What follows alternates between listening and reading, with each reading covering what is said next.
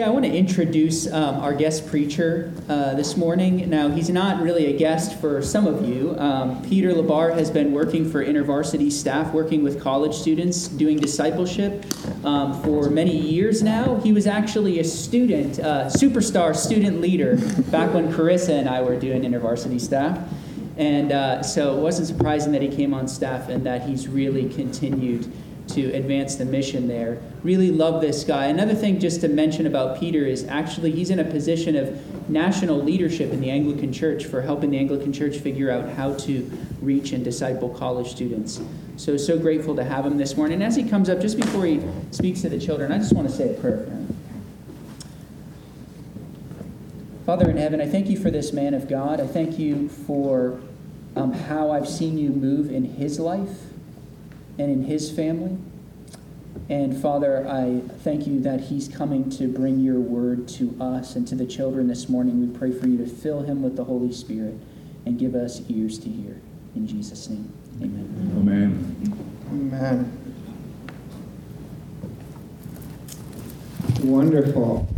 Well, it's so fun uh, to be here, and it's especially fun to uh, have us all together with kids as well. And I was thinking back as I was preaching this sermon, or preparing for this sermon, I was thinking back to all my kids' stories and all the ways that my parents had encouraged me to follow Jesus. So it's fun to be up here and to have this experience together. So, are you ready, kids? Is everybody ready? Okay, good. Um, so, our theme has been open hands, opening our hands to the Lord in order to give Him control. So we look at the prophets calling us to open our hands and say, "Whatever, Lord, it's fine. We give you control." We looked at John in the pri- John in prison. He's a prisoner and he sees Jesus uh, doing his thing, supposed to be the king, but John's still in prison, and he says, "Jesus, are you really who you're supposed to be? Are you the king? Because I'm still in prison and I thought we were friends.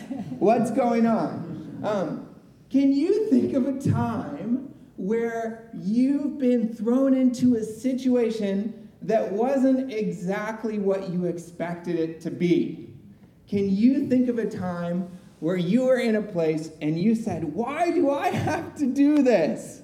Why do I have to do this? When was your last I didn't ask for this moment in your life?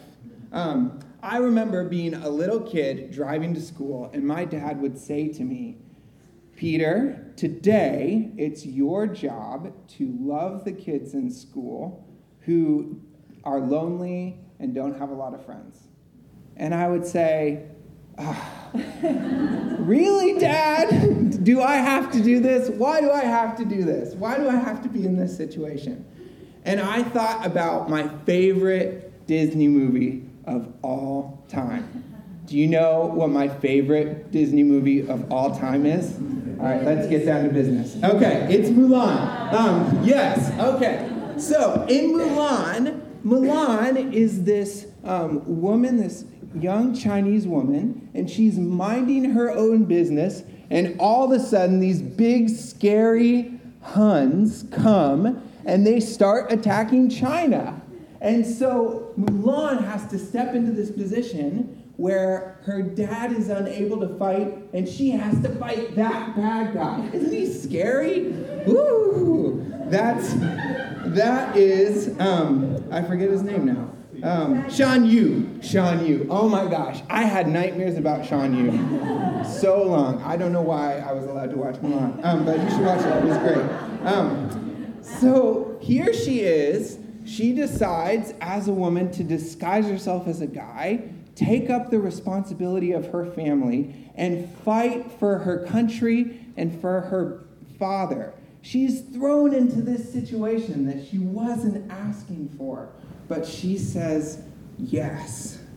She says yes. And the Bible is full of stories who are of people who are thrown into situations that they never asked for and they say yes to huge responsibilities that God invites them into.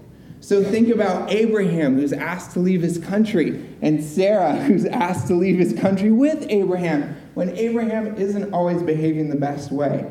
Think about Moses, who's asked to lead these people when he doesn't want to. David, when he's picked out of all these people to be king, when he's the smallest. Think about Ruth and think about Isaiah. But today we're going to look at Mary, the mother of Jesus. And she's thrown into this incredibly difficult and hard situation. How is Mary going to respond? Now look at this picture of Mulan. Oh, nope, not that one. Um, that's not Mary. Um, look at this picture of Mulan. She gets to fight this bad guy. And Mary is thrown into this situation where she's on the front lines of a huge fight. She's thrust into a huge, scary story filled with all sorts of people who come against her almost right away. And she feels like Mulan does there about all these people who are coming after her. But actually, we're going to see Mary respond in a surprising way. How is Mary going to respond? Is she going to run away? Will she take matters into her own hands? Or will she have open hands and decide to trust? How's Mary going to respond? We can go to a blank slide for now. So, we're going to look at the life of Mary. We're going to look um, at the cool parts about Mary, the cool things that she got invited into, but we're also going to look at the scary things that Mary was invited into, Mary was thrown into. In this morning's gospel, we read the story where Mary gets the good news about God choosing her and what God has plans for her. And just before the story that we read today, we see someone else getting good news we see this priest Zechariah who gets this good news um, from God that his wife, his barren wife, she's too old to have baby, is actually going to have a baby. And she's going and she's going to bear John the Baptist, who's going to be the messenger. He was the guy that we heard about yesterday in the sermon. And we'll talk a little bit about how Zechariah responds later. But Zechariah is in the temple, the most important place in Jerusalem. He's in the uh, most important city, and everybody is outside praying with this angel when this angel says, Zechariah, your barren wife is going to bear John the Baptist. And it's this very important thing, and Zechariah is very scared and then, right after Zechariah gets that news, we start to sense that we're going to find out something else important that's going to happen. And who do we find after this very important priest in this very important city, in this very important place, in this very important city, the most holy place? Where's the next scene that we go to? Do we find a powerful king, kids? No. No. Do we find a warrior fighting a battle? No. We find a teenage girl in this way out country. And she's just minding her own business. And all of a sudden, the angel comes to Mary and says, Do not be afraid, Mary you have found favor with God, and behold, you will conceive in your womb and bear a son, and she shall and you shall call his name Jesus, and he will be great and called Son of the Most High. And the Lord will give him the throne of David, and he will reign over the house of Jacob forever, and his kingdom will never end. Wow! That's amazing. This king is going to come through this unlikely woman. That's so cool. And she's going to conceive. She's going to have this baby. He's going to be a king forever, and his kingdom is never going to end. Amazing. And this woman is chosen to bear this baby. Unbelievable. But, but, while this is wonderful, just like Mulan getting to go on this adventure, it's also very hard and terrifying. Mary is thrown into this incredibly difficult situation. This is how God acts with his chosen ones. Throughout history, God has put people in situations that are so, so hard, so, so difficult, and in a place where they're utterly dependent on God in order for him to rescue him. So, if we look at how God talks about his people in Deuteronomy, he says that he stirred up Israel like a little baby bird who couldn't yet fly and threw him out of the nest so that they could learn to fly. That's what God says, that's how God says he treats his people. Isn't that amazing? That doesn't sound quite nice. if you weren't able to fly, would you like somebody kicking you out of a nest? I wouldn't. No, I wouldn't either. Yeah. Don't kick me out of a nest, please. But that's how God teaches his children to walk with him. He throws them out of the nest and they start flopping and they start falling. And then God says, What? His pinions come underneath his babies mm. and he catches them. And that's how they learn to fly. Isn't that crazy? If I were a mama bird, I would take them on the ground first. You know, maybe jump off a small little rock and see how that goes. But when, no, but that's exactly right. When God teaches them to fly, what does He do? He just kicks them out of the nest. And Mary is getting thrown out of the nest this morning. She is being thrown into this incredibly difficult situation. It's wonderful news, but she is entering an incredibly difficult life. If you think about just in the short term, what are people going to say about Mary? She doesn't have a husband, but she's going to have a baby? How's that going to work? That's But- not right. That isn't right. That's exactly right. And that's what everybody else is going to think. That's not right. No, kids, you're welcome to participate. Um, so, so that's the Mary. That's the situation that Mary's thrown into. But if we look at what's coming for Mary, it's still very scary. Not only is she facing these social pressures that are coming against her, but for the rest of her life, she's going to have to run from Herod, who hears about this king being born and decides that he wants to track this baby down and do away with him. That's the start of her life with Jesus. And then she'll have to watch her son be villainized, misunderstood, wrongly accused, wrongly tried, subjected to Roman military brutality, and executed under false charges. Mary's facing a push out of the nest here that's really scary. So, how is she going to respond to this?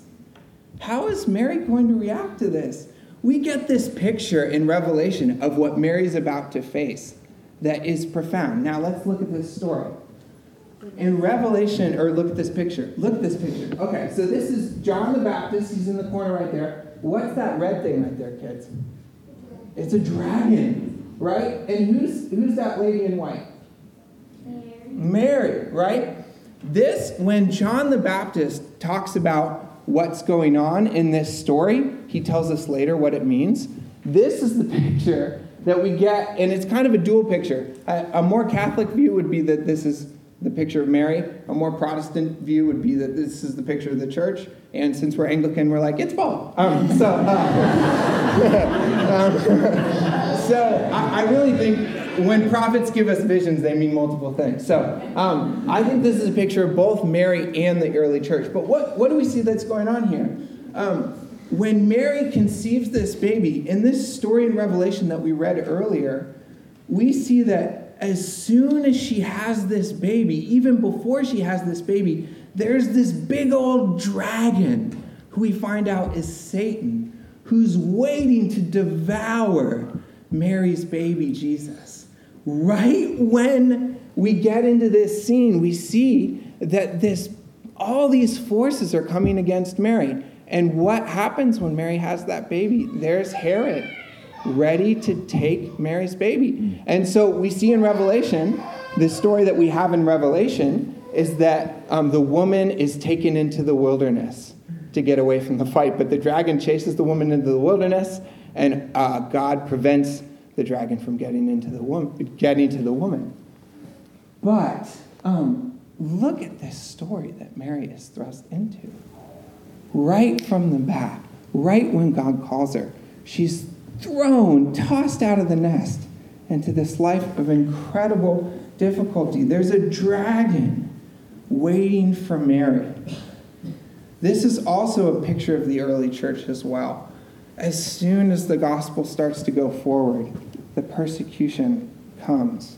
And John is writing to an early church that is being sacked by both Rome and the Judaizers from within and from without. The church immediately is facing difficulty. So we see that when God calls us into wonderful things, it's also usually really hard and difficult. Often really hard and difficult. And Mary has this wonderful, wonderful, wonderful privilege of being able to bear the Son of God. But immediately she faces the dragon. There's Herod. There's a whole life of the enemy coming against her and her son. So, how does Mary respond when she gets this news? How does she respond? Incredibly, Mary says, My soul magnifies the Lord. Hmm. Mary decides to respond with trust. She responds with belief and not disbelief. So, when God calls us to say yes, I think our response needs to be flapping. but we're going to flap no matter what. So the question is what kind of face are we going to have when we start falling? right? Are we going to um, flap with a smile on our face or are we going to flap with an attitude? With a smile on our face, right? What will our flap offering look like? Not a clap offering, but a flap offering. What is it? What will our flap offering look like? That's actually hard to say. Um, I want to flap with a smile on my face, knowing that even though everything is going absolutely crazy, I know that Jesus is going to swoop under and catch me. So I can have the same reaction that Mary does. Even though I'm facing being socially outcast, even though kingdoms are going to be coming for the life of my son, I am going to face this situation with open hands and flap with a smile on my face. I know dad is going to swoop under and catch me. When you get thrown into a situation that's really scary and that you don't want to be in, you have two choices. You have two choices. You can flap with a smile on your face, or you can flap with worry and anxiety. So, let me ask what part of your life right now feels like free fall? Where is there free fall in your life? kids and adults. What ways do you feel kicked out of the nest by God? These can be little moments or these can be seasons. So I'm going to end with a couple little free fall stories of us having to trust in the Lord. And the first one is a story of my mom. She was on a plane once and she really felt like God was saying, Talk to this person about Jesus. And she was like, Nope, nope, I don't want to do it. I don't want to talk about Jesus. And she felt like the Lord was saying, Talk to this person about Jesus. And she said, Nope, nope, no, no, I don't, no, I don't want to do it. I don't want to talk to this person about Jesus. And this guy was like ready to talk.